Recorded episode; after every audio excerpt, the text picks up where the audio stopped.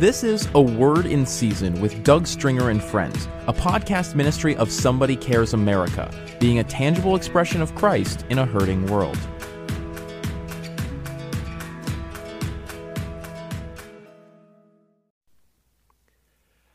It's interesting that during the beginning of each year, people have their resolutions and they reflect on the past and talk about what they're going to do in the near future or the things they would like to do. But reality is is that change only comes by choice. Change comes by choice, circumstances, or consequences.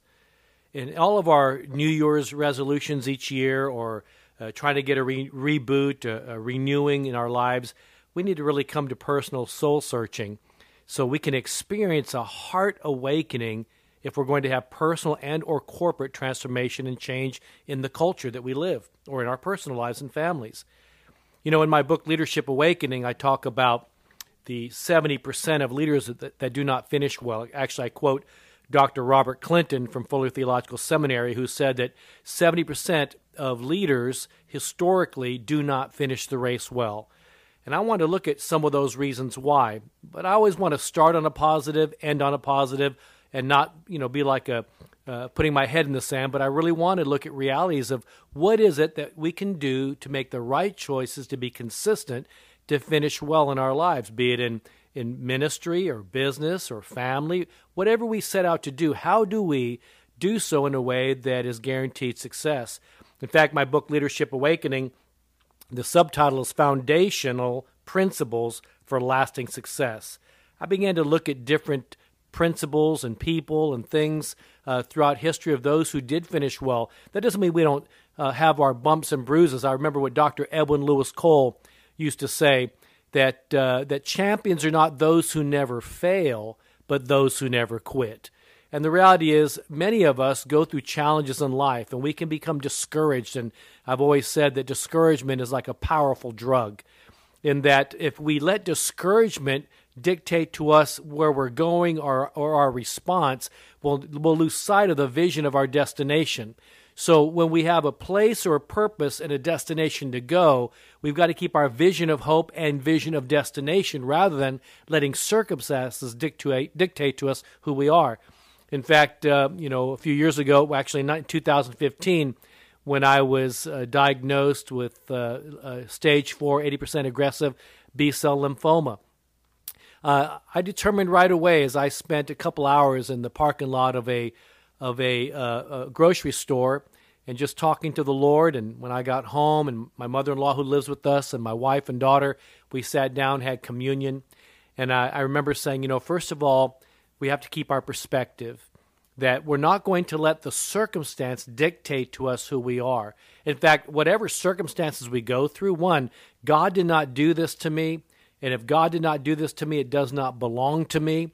And if it does not belong to me, let, let, let this be a message that's greater than the circumstance. You know, when I thought about uh, the apostolic fathers or the, the Old Testament prophets or, or those that we read about or the early church fathers or even throughout history with those who've, who've been great heroes of the faith, so to speak, that many of them had personal challenges, but the challenges in their life became a life message.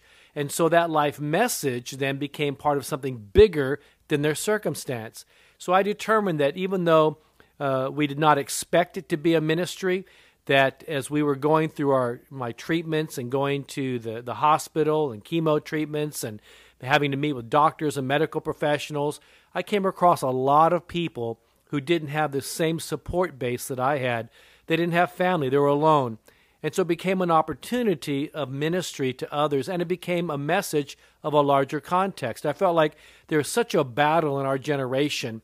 So I was determined not to let the circumstance dictate to me my joy, my strength.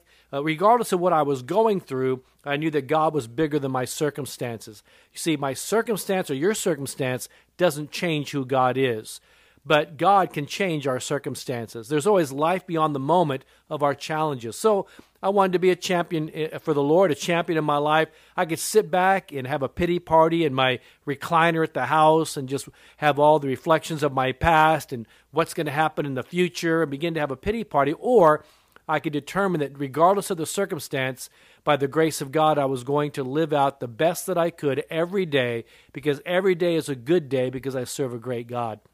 Now, everybody's story is different, but it has become a ministry of opportunity for many people that I would have never gotten to talk to or ministered to that can, have come out of the woodwork that I get to talk to on a regular basis, almost daily, of people going through challenges in their own lives. It may not be cancer, it may be something else, uh, personal crises. But you know, there's something about, and there's a word that I use, and I'll talk more about it in another po- another podcast. But it, I'm part Japanese. I was born in Japan. My mother was Japanese, and there's a, something called the the art of kintsugi, and the art of kintsugi has, it really means this. It means that there is beauty or that or there is value that comes out of brokenness. And an example would be a teacup. And a teacup, let's get it gets broken. Many would discard that teacup, but in Japanese culture, they would get it fixed. They'd fix it with uh, either gold strips or or silver, something to to keep that cup together, and they would reuse that cup. And over time, it might have a lot of stripes of, of gold or silver in it, but the value of the cup after its brokenness is greater than its original uh, value when it was first displayed. And the same is true in many of our lives. As we go through experiences in our lives of, of brokenness or, or struggles or challenges, true champions have the ability to look past that circumstance. And like I said, but Dr. Edwin Louis Cole, the founder of the Christian Men's Network, used to say that champions are not those who never fail, but those who never quit. He also said that winners only see where they're going, not what they're going through. So the reality is, many of us go through challenges and brokenness. And as a culture, we see so many things going on around us. You know, there's a lot of noise pollution, a lot of external pressures on this generation. Uh, there's so many things that are coming against us, but that's an opportunity for real heroes and champions to arise in the midst of those circumstances. In my book, Leadership Awakening, I mentioned that uh, that we live in a world of difficulties and challenges, and there's a vacuum or a void of persevering, courageous, and transformational leaders. And if we look at the world today, we would all recognize there's an acceleration or an increase of natural disasters, earthquakes, tornadoes, fires, tsunamis, and the like. See, institutions at every level are being shaken. That would be sacred or secular. Everything that can be shaken is being shaken and, and things that we have leaned on and have trusted and have been our support in the past is also being shaken. So it, it's church institutions, business institutions, Wall Street, it could be education. All the seven spheres or the seven mountains, that some call them, of our culture are being shaken in various ways. We've seen so many things happening, it can become very heart overwhelming to every one of us if we don't keep our perspective. Like I said earlier, discouragement is a powerful drug. We've got to learn to get past our moment of challenge and past our discouragements. Let me give you an example of when I was in high school. I went to high school in Japan. I was went to an American school and at Camp Zama American High School, and prior to that, I went to uh, Yohai Yokosuka High School. And uh, but as I was living in Japan, my stepfather at that time and my father, both my father stepfather were career military, but uh, my stepfather was stationed in Japan, and so we were there. And I remember during the Far East Wrestling Championships, um, on the first day of the Far East Wrestling Championships, I fractured my left elbow. And we didn't know how, if it was, it was completely broken or we didn't know for sure. We didn't have time to have it checked. But my one of my coaches, Nori Kiguchi, my, my I call him Sensei, uh, was a gold medalist in the Pan American Games in Greco Roman wrestling. We had another guest coach at times named Ichiguchi, who was a gold medalist in the Olympics. And so that night, after I fractured my elbow on the first day of the Far East Wrestling Championships in Yokosuka, Japan, he bandaged my left elbow and, uh, and put ice on it throughout the night. The next day, he looked at me and he said, Doug son, are you sure you want to continue? And I said, Sensei, I've come too far to quit now. You see, my desire to win had become greater than my moment of challenge or pain that's become a life message in my life. And, and so three years ago, in 2015, when I went through, well, uh, a little over three years ago now, when I went through um, the cancer, that came back to mind that my desire to win had become greater than my circumstance. You see, we've come too far to quit now. Discouragements will come, challenges will come, but persevering, courageous leaders have an ability to look past their circumstance, keep their vision of destination, and keep their heart in place, in the right place, in being in being anchored in the right place to keep focus of where they're going. Because you know, you and I, everyone follows people. We will all lead at some level. Someone's watching. Others are watching our lives, and how we live our lives really determine if we're going to bring help to others or we're going to be an inhibitor to others. And I desire that my life would my light would so shine in such a way that others would see Christ in me and bring glory to my Father in heaven. Jesus spoke of that in Matthew chapter 5 verse 16. He said, "Let your light, that means you, that means me, let your light so shine before men that they may see your good works and bring glory to your Father in heaven."